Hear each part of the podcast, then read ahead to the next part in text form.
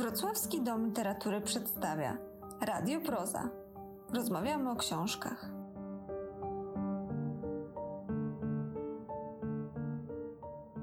Dzień dobry, to jest podcast Radio Proza Wrocławskiego Domu Literatury. Ja się nazywam Waldek Mazur i dzisiaj wyjątkowo nie z klubu Proza we Wrocławskim Domu Literatury, ale z Nowej Rudy, miejsca, gdzie jutro wystartuje festiwal Gór Literatury. Jest ze mną jedna z głównych bohaterek jutrzejszego dnia, Julia Fedorczuk. Dzień dobry, Julia. Dzień dobry. Julia Fedorczuk, czyli pisarka, przede wszystkim, nie wiem, czy można powiedzieć przede wszystkim, poetka, prozaiczka, kim się bardziej czujesz? Wiesz co, chyba nie, nie, chyba nie czuję się ani, ani tylko poetką, ani tylko prozaiczką, znaczy ani głównie poetką, ani głównie prozaiczką. I odpowiada mi taka trochę nomadyczna tutaj tożsamość, jeżeli chodzi o formy pisarskie. Nie przywiązywałabym się do żadnej tożsamości. To dodam jeszcze, że eseistka, tłumaczka, wykładowczyni akademicka. Przyjechałaś do Nowej Rudy z Warszawy dzisiaj na Festiwal Góry Literatury. To jest twój pierwszy pobyt na tym festiwalu? Tak. A w ogóle festiwale plenerowe, modne teraz e, ostatnimi czasy. Bywałaś już na takowych, czy też e, będziesz debiutować? Wiesz, zdarzało mi się w plenerowych festiwalach uczestniczyć też na przykład za granicą, na przykład w Ukrainie albo w Holandii. Zapytałem o to, ponieważ e, letnie festiwale są ostatnimi czasy, ostatnimi laty bardzo, bardzo popularne. Rosną w siłę. W ubiegłym roku wystartowała koalicja letnich festiwali.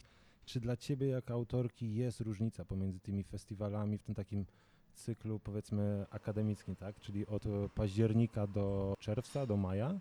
A pomiędzy tymi festiwalami, które dzieją się w okresie wakacyjnym, jest coś rozróżnia? No poza tym, że często spotkania mają miejsce w plenerze. Wiesz co, no może ludzie częściej traktują takie te letnie festiwale jako część wakacji. O, przecież był Slowfest, Podlasie Slowfest, widzisz, to powoli sobie, powoli do mnie wraca ta pamięć. To był plenerowy festiwal długi, trwający w, w, pierwszej edycji w ogóle przez całe lato, tak? Ja tam spędziłam tydzień czasu. No to, to, to chyba to, to było moje najbardziej wyraziste mm, doświadczenie plenerowego festiwalu i atmosfera była wakacyjna. Tam założenie było takie, zresztą tutaj chyba jest podobnie, że mało kto przyjeżdżał na nie wiem, dzień czy na jedno spotkanie, e, a ludzie częściej przyjeżdżali na kilka dni, czyli łączyli to z, z, jakąś podróżą wakacyjną. No i tutaj w Nowej Rudzie i okolicach chyba jest podobnie, kiedy, jeśli się tu już zjedzie, na przykład z centralnej Polski, no to raczej się nie wpada na jedno spotkanie, tylko, tylko się przyjeżdża na, na parę dni. Skończył się ten lockdown dla ciebie jako autorki. E, przypomnijmy e, Pod Słońcem, książka, o której jutro, jutro w sobotę, pierwszego dnia festiwalowego, e, wokół której odbędzie się spotkanie, rozmowa z tobą. To jest książka, która miała premierę w marcu. Pamiętam jeszcze, trafiłem jadąc autem kiedyś na audycję, chyba w Radiowej Dwójce, mhm. końcówka audycji z tobą właśnie i zapowiadałaś książkę, która miała się ukazać za dwa tygodnie. To był marzec, mhm. to jeszcze było przed 11 marca, czyli kiedy tak. ogłoszono lockdown. Dobrze rozumiem, to jest twoje pierwsze spotkanie? To jest to moje pierwsze, pierwsze, to będzie moje pierwsze spotkanie, tak. Pamiętam, jak opowiadałaś o książce, o tym, że piszesz książkę, że pracujesz nad nią już w 2018 roku.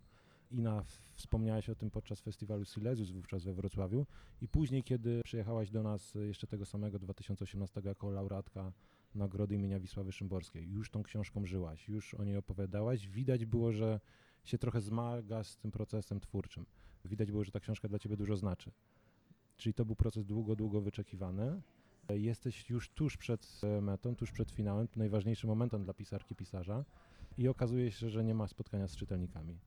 Co wtedy robiłeś, żeby jakoś zająć głowę, żeby no, nie popaść w depresję, to może przesadzam, to, był, ale... Mm, to nie był jedyny problem w tamtym momencie, bo jak możesz się spodziewać, były, były też inne komplikacje związane z i życiem zawodowym, i, i z życiem osobistym. No, wszystkim nam się życie bardzo zmieniło z dnia na dzień i myślę, że w pierwszej chwili wszyscy byliśmy w sporym szoku, tak? bo zwłaszcza, że te obostrzenia były tak bardzo radykalne na, na, na, na początku. Więc Miałam kilka spotkań w, takich online, ale nie za wiele, może dwa, może, może dwa lub trzy. No a poza tym, no to co tu dużo gadać, miałam bardzo duże poczucie straty, bo to była nie tylko premiera i y, premierowa impreza, ale cała trasa, wiele bardzo y, już zaplanowanych spotkań, więc w, w, w, kolejnych tygodniach, no moja ta premiera została odwołana naprawdę w ostatniej chwili, kilka dni przed tym, kiedy ona się miała odbyć. I później w następnych tygodniach ja tylko po prostu mój kalendarz, którego nie update'owałam w telefonie, wysyłał mi przypomnienia dotyczące tych wszystkich spotkań, które się miały odbywać, więc miałam, taką, miałam taką, taki negatyw jakby tego, tego wszystkiego, co było przygotowywane, na co czekałam i co, i co miało się wydarzyć, co się, co się nie wydarzyło. No i no muszę powiedzieć, że to, była, że to był cios, że to był cios i że to była duża, że to była, że miałam duże bardzo poczucie straty w momencie, kiedy na samym końcu no, tak sprawy skomplikowały co można było robić? No tak jak, tak, tak jak mówię, było kilka, kilka, miałam kilka spotkań w takich online, ale one zupełnie mają inny charakter i, i nie dają tego, co dają spotkania takie w realu. To jak już wspomniałaś, te spotkania online, na początku wszyscy w nim byliśmy zachwyceni. W sensie okazało się, że kiedyś trzeba było ustalić sobie gdzieś tam e, kalendarz, mieć szczęście w, na zasadzie pisarz, pisarka musieli zagościć w twoim mieście, czy to w Poznaniu, czy we Wrocławiu, czy w Warszawie, czy w innej mniejszej miejscowości.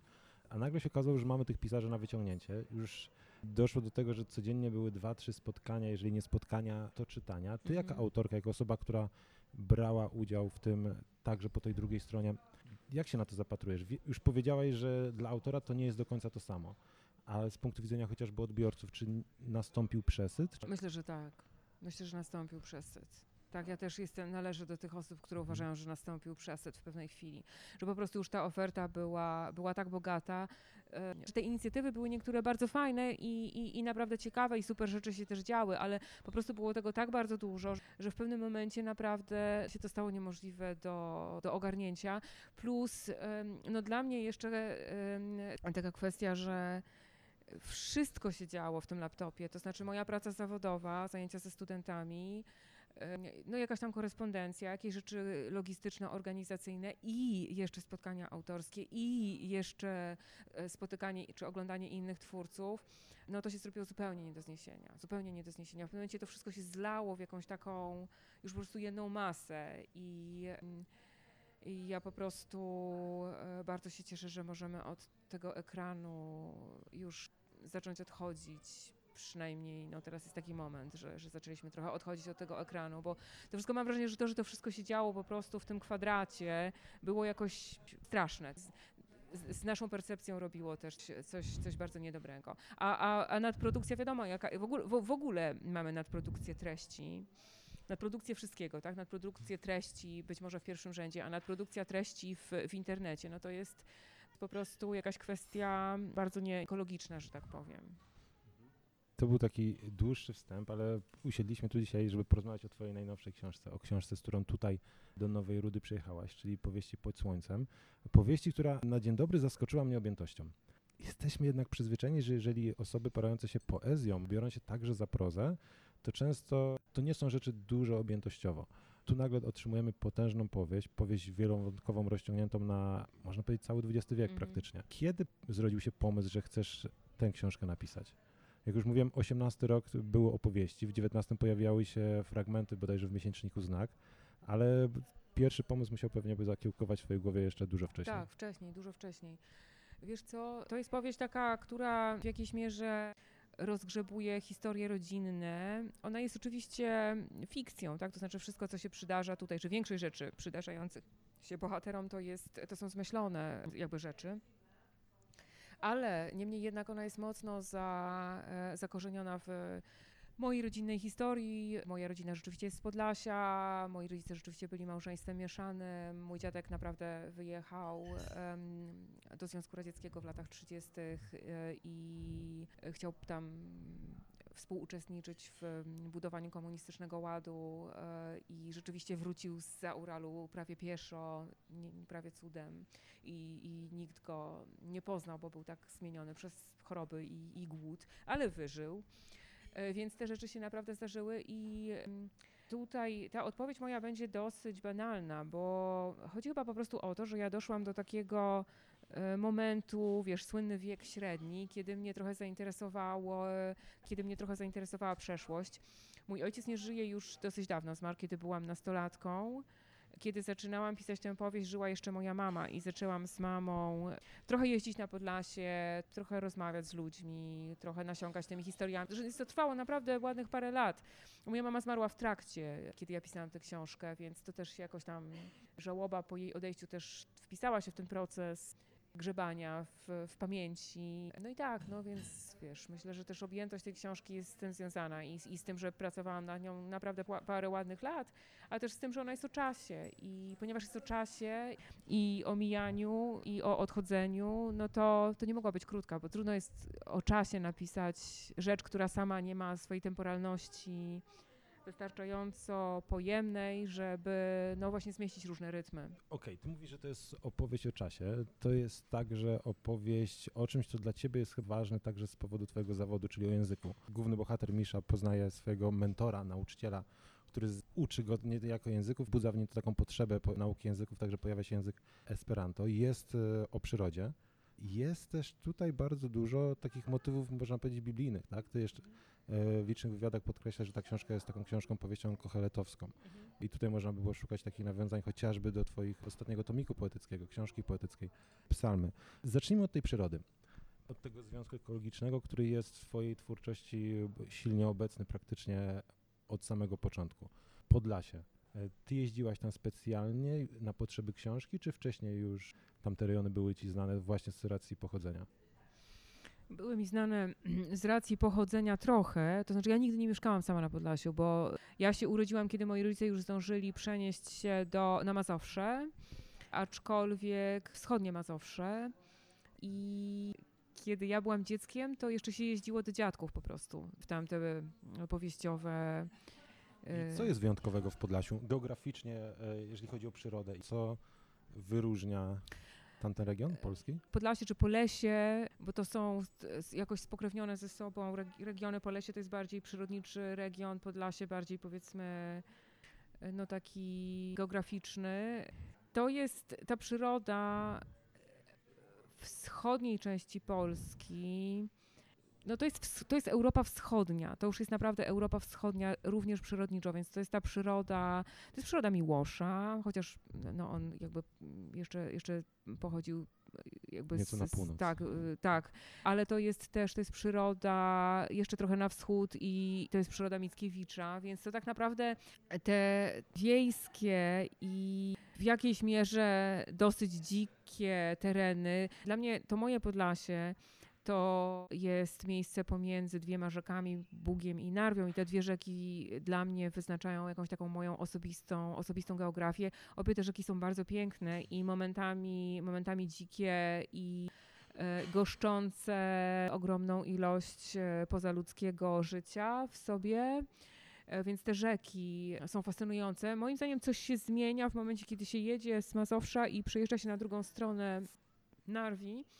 Tak jakby się otwierała jakaś trochę inna przestrzeń, właśnie taka, nie wiem, przy, przyrodniczo-kulturowa. Kulturowa też związana z prawosławiem, tak, z silniejszymi wpływami wschodnimi, więc mnie po prostu to wschodnie pogranicze bardzo fascynuje.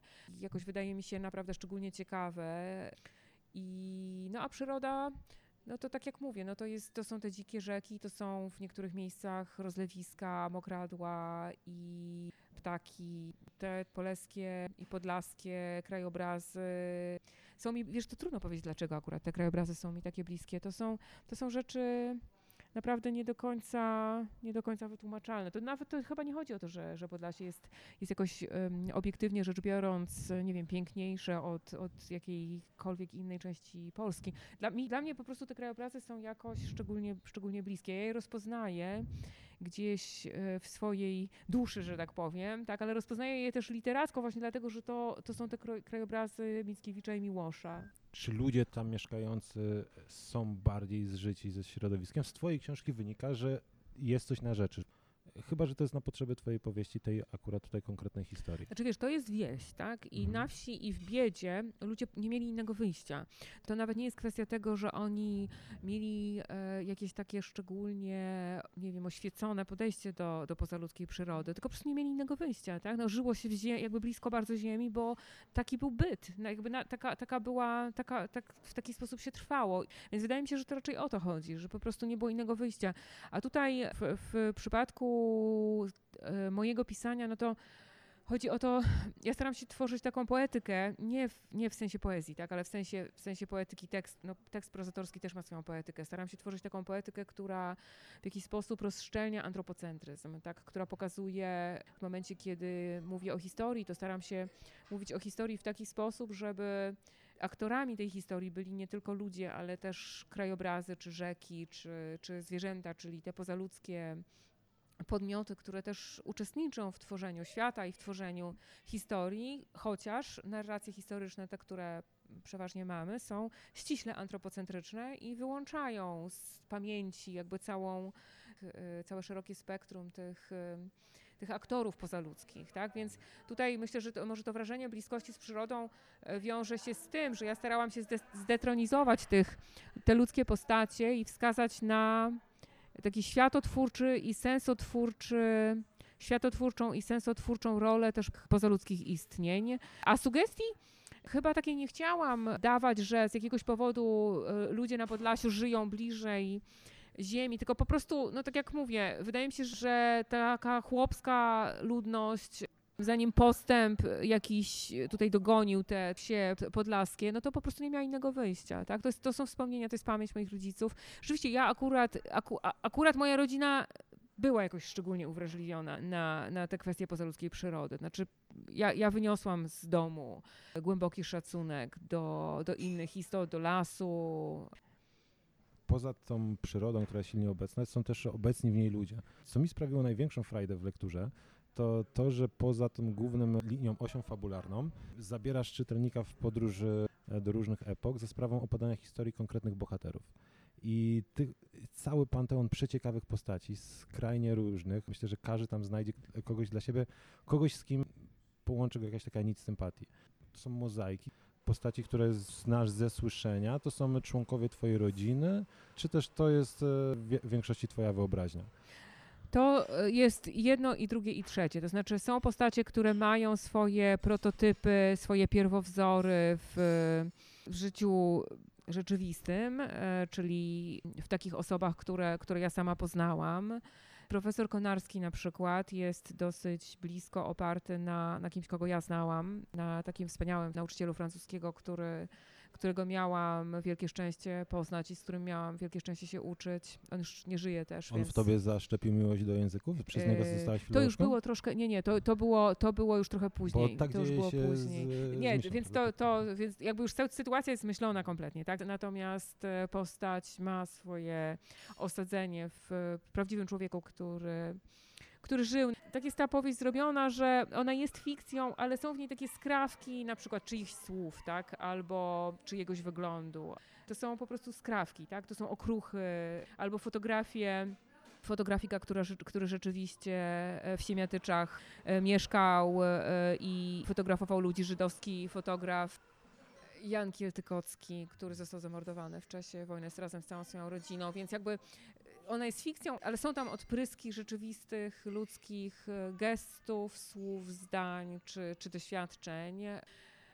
Jest jeszcze kilka osób, które są oparte na, na, na, na, prawdziwych ludziach, takich, których poznałam albo o których słyszałam. Inne postacie są mozaikami albo mają tylko jakąś jedną cechę, jakiś jeden odprysk, jakiś jeden okruch, który chciałam sobie ocalić i obudowywałam po prostu no, fikcyjnym życiem. E, no a są też takie, które są kompletnie zmyślone, albo takie, które, no nie wiem, gdzieś we mnie żyją, po prostu alternatywne życia, takie, które mogłyby mi przypaść w udziale, gdyby nie to, że mam to swoje.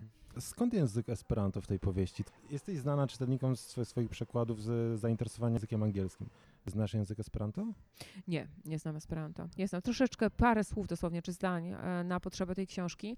Nie znam Esperanto, natomiast języki mnie fascynują rzeczywiście. Ja nie, nie znam bardzo wielu języków, znam kilka. Mm, teraz ostatnio uczę się hebrajskiego biblijnego z różnym skutkiem. No ale księgę Koheleta przeczytałam z pomocą po hebrajsku. Na potrzeby tej książki? Tak, na potrzeby tej książki. Natomiast Esperanto, wiesz, z przyczyn takich, że Esperanto pochodzi z Białego Stoku. Tu znów e, powód jest e, w pierwszym rzędzie dosyć prozaiczny, a mianowicie taki, że wydało mi się jakoś dziwne i godne pożałowania, że my o tym nie pamiętamy, że po prostu był ten Ludwik Zamenhof. Okej, no dobra, no to był, był fantastą może i utopistą, no ale był cudowną w ogóle zupełnie postacią. Wspaniałą, miał w ogóle to jest coś niesamowitego, Esperanto jest znane na całym świecie i to jest białostoczanin, tak? To jest po prostu koleś z Białego Stoku i e, ja bym chciała... Esperanto jest silnie związane z czy trochę przynajmniej związane z kulturą jidysz. Na przykład słowo dom, które Zamenhof wybrał jakby do języka Esperanto, to jest słowo z jidysz i to ono się tam pojawia w, w powieści też, więc ja bym po prostu strasznie chciała, żeby to była część polskiej kultury. Tak, tak bym chciała rozumieć polską kulturę jako kulturę, która jest dumna z Zamenhofa, która jest dumna z pisarzy języka jidysz. Więc w tym sensie, no po prostu e, chcę się upomnieć o tą część górnolotnie powiem, tego co ja jako obywatelka tego kraju uważam za swoje dziedzictwo, takie, z którego chciałabym być dumna. Chciałabym móc być dumna, tak? I, no i tyle. Natomiast e, oczywiście sama utopijność tego pomysłu też jest dla mnie ważna, bo, bo zajmują mnie utopie. I w tej książce jest ich kilka i myślenie utopijne wydaje mi się cenne, potrzebne w tej chwili i nawet jeżeli Esperanto było tylko utopią, no to to, to była naprawdę piękna utopia. Taka, taka myśl o tym, że, że można sprawić, że ludzie zaczną się dogadywać, a, a kiedy zaczną ze sobą naprawdę rozmawiać, to przestaną się siebie bać, a kiedy przestaną się siebie bać, to przestaną się nienawidzieć, tak? I to wiesz, To jest trochę No. przesłanie tej książki, nawet nie Tak. trochę, tak? Według ciebie jest to możliwe? Gdyby, patrząc teraz na sytuację, w jakiej jest Polska, okazuje się, że my w tym kraju wszyscy mówimy jednym językiem, jesteśmy na dwa dni przed wyborami, a ta znajomość języka niczym nam nie pomaga, tak? Tak, tak, tak, tak, jasne, więc wiesz, więc oczywiście Zamenhof wymyślił Esperanto w innej sytuacji, bo on wymyślił Esperanto jako mieszkając w Białymstoku i widząc, że ludzie, że jest polski, rosyjski, hebrajski, jidysz i e, niemiecki, e, bo to wszystko przecież było e, i, i że ludzie się nawzajem nie rozumieją i dlatego się boją i nienawidzą, ale można to też potraktować jako metaforę, wiesz, że nie różne języki w sensie polski, niemiecki, rosyjski, ale, no ale jest tak, że te dwie, dwie Polski w tej chwili mówią różnymi językami, tak, które kompletnie, bo to nie jest tylko to, że w obrębie jednego języka mówimy różne rzeczy, ale te języki są jakoś radykalnie nie, niemożliwe do sklejenia, prawda? Są radykalnie niekompatybilne. Więc metaforycznie jest tak, że nie ma tego wspólnego języka. Nie ma, on został, został, został jakoś zerwany, tak? I, I nie ma rozmowy. No, to, jest, to jest po prostu takie, nawet w tej kampanii teraz, to jest takie, e, takie drastyczne, prawda? Że w ogóle nie ma tej możliwości rozmowy. Dla ciebie jako pisarki, jako autorki, to co dzieje się w kraju jest, może być jak źródłem inspiracji? Pomyślałaś o tym, żeby czy to na poezję, czy to na prozę przekuć te nastroje, wykorzystać te emocje, które gdzieś tutaj w nas, nawet chciałem powiedzieć podskórnie, ale one już nie siedzą podskórnie. Tak, tak. Wiesz co, no ja myślę, że w tej powieści dużo jest z tej współczesnej Polski, z tych wiesz, z, tych, z tego cierpienia, tak, z tych cierpień po prostu naszych polskich. E, Ale twoja książka, przepraszam, twoja książka pokazuje, że my się nie uczymy na błędach. Mhm. e, że my mamy w Polsce taki, że tutaj właśnie bohaterowie twojej książki liczyli trochę na to, że kiedyś się nie dogadywaliśmy, bo byliśmy właśnie podzieleni etnicznie, narodowościowo, byliśmy podzieleni re- religią językiem właśnie. Teraz się trochę okazuje, że etnicznie jesteśmy jednolici po Tak. tym, co się wydarzyło w trakcie II wojny światowej. Książka o tym mówi, a my nadal jesteśmy w tym samym punkcie. Nadal się dzielimy na plemiona. I właśnie czy tutaj jeszcze myślałaś o tym, żeby iść krok dalej i ta sytuacja, powiedzmy rok 2020, to jest ciekawy obraz dla pisarki? Wiesz co, no pewnie tak, tylko że ja akurat należę do takich pisarzy czy pis pisarek, którym trudno jest reagować e, szybko. Ja bardzo rzadko w taki sposób bezpośredni się odnoszę do, wiesz, nie, po prostu dlatego, że nie umiem w taki sposób bezpośredni odnieść się do, do tego, co się dzieje, wiesz, aktualnie. Ja na przykład nawet jako felietonistka nie bardzo jestem w stanie komentować bieżące wydarzenia, bo po prostu wolno myślę. Ja po prostu bardzo wolno myślę i potrzebuję czasu, żeby jakoś zareagować tak jak, no tak żeby to było jakoś autentyczne w moim, w moim odbiorze. Wspomniałeś ekologię i kwestie pozaludzkiej przyrody i rzeczywiście jestem bardzo zaangażowana w te sprawy, ale ja nawet o tym nie jestem w stanie pisać w poezji w jakiś taki sposób nawołujący wprost na przykład do, nie wiem, działania, tak? I Chciałabym napisać takie wiersze, które ludzie mogliby recytować na manifestacji na przykład i wiesz, y, używać ich do, ż- zagrzewać się do boju, ale po prostu nie umiem. Więc ja po prostu staram się w literaturze robić to, co to, co wydaje mi się, że jakoś w miarę umiem robić. I w moim przypadku to nie jest, pomimo tego, że te czasy są absolutnie, wiesz, inspirujące, ciekawe, bolesne i, i to jest ten bagaż, z którym no ja na pewno czuję się obciążona Polską, tak, jako, jako pisarka. Ale w moim przypadku to nie oznacza, że jestem w stanie reagować wprost czy szybko na. Tylko muszę przepracować te rzeczy i dopiero, dopiero jak je literacko jakoś przepracuję, no to wtedy jestem, jestem w stanie coś napisać. I to wiesz, mówię to nieoceniająco, bo nawet może zazdroszczę komuś, kto umiałby napisać taki wiersz manifest, który wiesz, potem na przykład mógłby być niesiony na transparentach, tak? E, I pewnie super byłoby umieć napisać taki wiersz, ale na, po prostu nie umiem, to nie jest mój talent. Jak zapatrujesz się, skoro jesteśmy już przy poezji, na scenę poetycką polską, młodopoetycką, gdzie właśnie jest moda, jest potrzeba takiej silnie zaangażowanej, szybko reagującej poezji. E, pojawiają się jednodniówki, pojawiają się manifesty. Są autorzy, Tomek Bąk jest chyba najlepszym przykładem, autora, który pisze książki poetyckie silnie zaangażowane od kilku lat, no dobrze, drugi rok teraz wydaje książkę e, rok w rok, w sensie drugi rok z Mhm. rzędu. I to są właśnie takie książki szybko reagujące na to, co się dzieje, na sytuację nawet ekonomiczną. Czytasz taką poezję? Podoba Tak, ci się to? Czytam, nie, nie jestem, w Polsce dużo bardzo się ukazuje w ogóle książek, poetyckich książek szczególnie dużo, więc nie nadążam po prostu, e, bo mam też inne mm, zobowiązania e, zawodowe, no i też jakby osobiste w lekturach, e, jakieś tam cele, ale czytam, ale czytam sporo poezji takiej, która się ukazuje najróżniejszej i cenię naprawdę najróżniejszą poezję, wiesz, i wydaje mi się, że w tej poezji takiej reagującej bezpośrednio na, na to, co się dzieje, mm, jest sporo, sporo ciekawych rzeczy. Na pewno są są też na pewno nieciekawe, no ale no to tak jak, tak jak wiesz, tak jak w, nie wiem, w poezji bardziej refleksyjnej czy eksperymentującej w inny sposób. Taki rodzaj eksperymentu, który mi jest bliższy tutaj.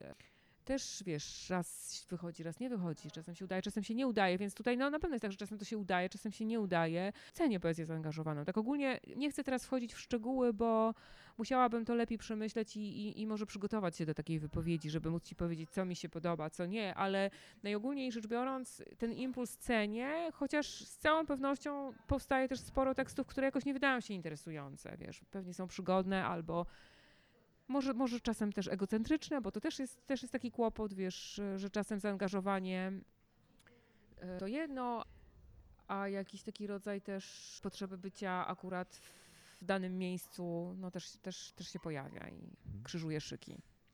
To przejdźmy jeszcze pod koniec rozmowy do rzeczy przyjemniejszej, e, związanej z twoją książką Pod Słońcem.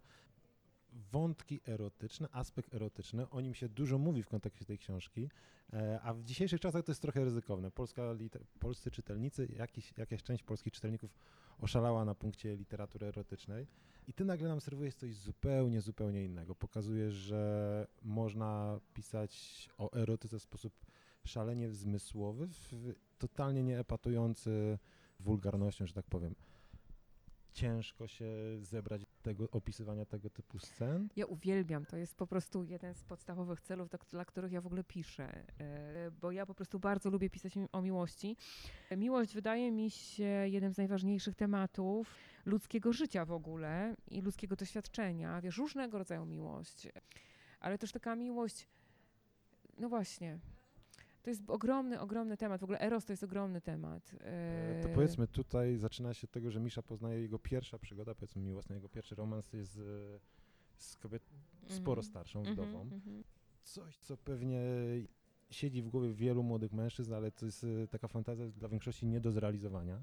I ty to bardzo, bardzo tutaj tak plastycznie eksponujesz. Później związek już z jego rówieśnicą, czyli z Miłką, też zupełnie inny, pozbawiony może takiego pociągu czysto erotycznego, ale taki o wiele bardziej partnerski. Trudno. Jest taka wspaniała scena, gdzie na przykład scena mycia, gdzie tak naprawdę i z jednej strony mamy do czynienia z takim codziennością, z rytuałami higienicznymi, ale one też są przedstawione w niesamowicie zmysłowy sposób. Ale czy pojawia się wstyd chociażby? Pojawia się jakieś takie, czy to jest e, po prostu otwieranie się przed czy- czytelnikiem dla Wiesz ciebie? co, y, w, s- y, no nie, podczas pisania to żaden wstyd się nie pojawia. Akurat te sceny w, pod słońcem są stosunkowo jak powiem delikatne, to tak jakbym sugerowała, że inne nie są delikatne, no ale są dyskretne w stosunku do tego, co było w Nieważkości na przykład, albo w opowiadaniach niektórych, więc dopóki piszę, no to oczywiście wstydu nie ma, a jak wiesz, jak książka idzie w świat, no to już idzie w świat, już trudno po prostu, wtedy, wtedy już ona nie do mnie należy, więc jakby też wiesz, no nie, nie, nie mój jest też ten wstyd. Chodzi mi o to, że wielu pisarzy, wiele pisarek unika tego typu pisania, opisywania tego typu scen, bo uważają, że zbytnio się obnażają. O to mi chodzi. Aha. Nie, to ja w ogóle nie czuję, żebym się obnażała, dlatego że no to tak samo, tak piszę o czymkolwiek innym, to wiesz, to nie obnażam się pisząc o chłopcu samobójcy, tak, który, który to też jest niebywale intymny moment w tej, w tej książce, a jednak nie piszę o sobie.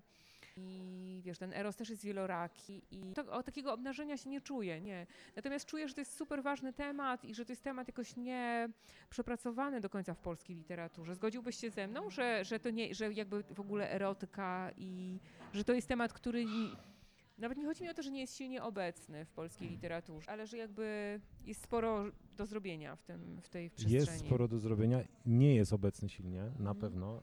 Pewnie gdzieś na jakiejś uczelni powstały nawet badania na ten temat. Ilościowo na jakiejś próbie literackiej konane i podejrzewam, że z tych badań wyszło, że tej erotyki jest bardzo mało. Jeżeli ona już jest, to jest podawana w taki sposób trochę medyczny, że tak No powiem. właśnie. Jest niewielu pisarzy. Ja pamiętam, jak byłem strasznie zaskoczony jako nastolatek, czytając bardzo dużo fantastyki, nagle się okazało, że Andrzej Sapkowski tą erotykę wplata, wplata w sposób genialny. Ale to był tylko Andrzej Sapkowski, w Aha. tym powiedzmy w, w panteonie kilkudziesięciu pisarzy, pisarek fantastycznych w Polsce był tylko on. Inni, jeżeli to robili, to to już haczyło pornografię. No właśnie widzisz, mi się wydaje, że to jest wyzwanie i to jest wyzwanie, które mnie jakoś kręci po prostu. Takie wyzwanie ści- ściśle, ściśle li, literackie. Mm. Ja tylko dodam, że tutaj z nami jest Reszka. E, A propos po, suczka poza, Juli. wię, więcej niż ludzkich istnień. Reszka to jest kundele, który kręci nam się pod stołem. I, Julio, i trochę widząc, się niecierpliwi. tak, widząc, że twój piesek już się bardzo, bardzo niecierpliwi. Ja chciałem już tylko ostatnią rzecz zapytać. E, Szkoła Ekopotyki. Twój Mhm. projekt z Filipem Springerem i z Instytutem Reportażu nakręcany. Rozmawiałem z Filipem 3-4 tygodnie temu, na kilka dni przed start szkoły, przed pierwszym spotkaniem. On był bardzo podekscytowany, też trochę chyba przejęty. Mhm. Teraz jesteście już po jednym zjeździe, Mhm. po dwóch. E, Po jednym i przed jednym. drugim. Drugi Mhm. będzie za tydzień. I jakie wrażenia? Słuchaj, no fantastyczne wrażenia. To znaczy pogoda nam pokrzyżowała plany nasze terenowe, gdyż obowiązywał przez cały weekend pomarańczowy alert burzowy, w związku z czym nie udaliśmy się w pieszą wędrówkę i nie rozbiliśmy namiotów nad Wisłą, co było planowane. Ale poza tym no, spotkaliśmy się z grupą fantastycznych osób. Ci nasi słuchacze to jest 20 parę osób z różnych jakby bajek kompletnie, bo są to reporterzy, pisarze, poeci, ale też terapeutki, e, są osoby z nauk ścisłych też, jest prawniczka. No także zebrała się fantastyczna zupełnie ekipa, ekipa ludzi i ten pierwszy weekend, który spędziliśmy razem, e, naprawdę był eksplozywny. To znaczy to, to po prostu koncentracja energii, którą zgromadziliśmy w postaci tych umysłów, to jest coś niesamowitego. Ja głęboko jestem przekonana o tym, że wyobraźnia jest kolektywną siłą i tego mogliśmy w trakcie tego pierwszego weekendu doświadczyć. To jeszcze jutro widzimy się pod wiatami, e, pod Nową Rudą na spotkaniu w ramach festiwalu Gór Literatury. Mówiłaś o tym, że ta twoja trasa została, trasa promocyjna książki została no, powstrzymana przez e, pandemię. Teraz ten lockdown jest nam odpuszczany. Wiadomo już, gdzie jeszcze czytelnicy będą mogli się z tobą spotkać w realu. Jest jakiś plan w- na Poznań, y, ale jeszcze bardzo mglisty i to na... Aha, i w Warszawie w Big Booku, znaczy w, tak, podczas to się nazywa Big Book Festival? Big Book Festival. Tak. Bodajże ostatni weekend sierpnia? Ostatni weekend sierpnia, to jest, to, to na razie jest taki plan, no a poza tym, poza tym skonkretyzowanych planów jeszcze nie ma. W takim razie bardzo, bardzo dziękuję. Dziękuję E, bardzo ja. Do zobaczenia i mam takie przeczucie, że nawet jeżeli pandemia tutaj pokrzyżowała plany promocyjne, to w, w przyszłym roku będzie jeszcze sezon nagród, sezon nominacji, sezon festiwalowy, więc jeszcze że nie jednokrotnie będą mogli czytelnicy spotkać się z twoją Bardzo książką. mi miło, dziękuję. Dziękuję i do usłyszenia. Do usłyszenia.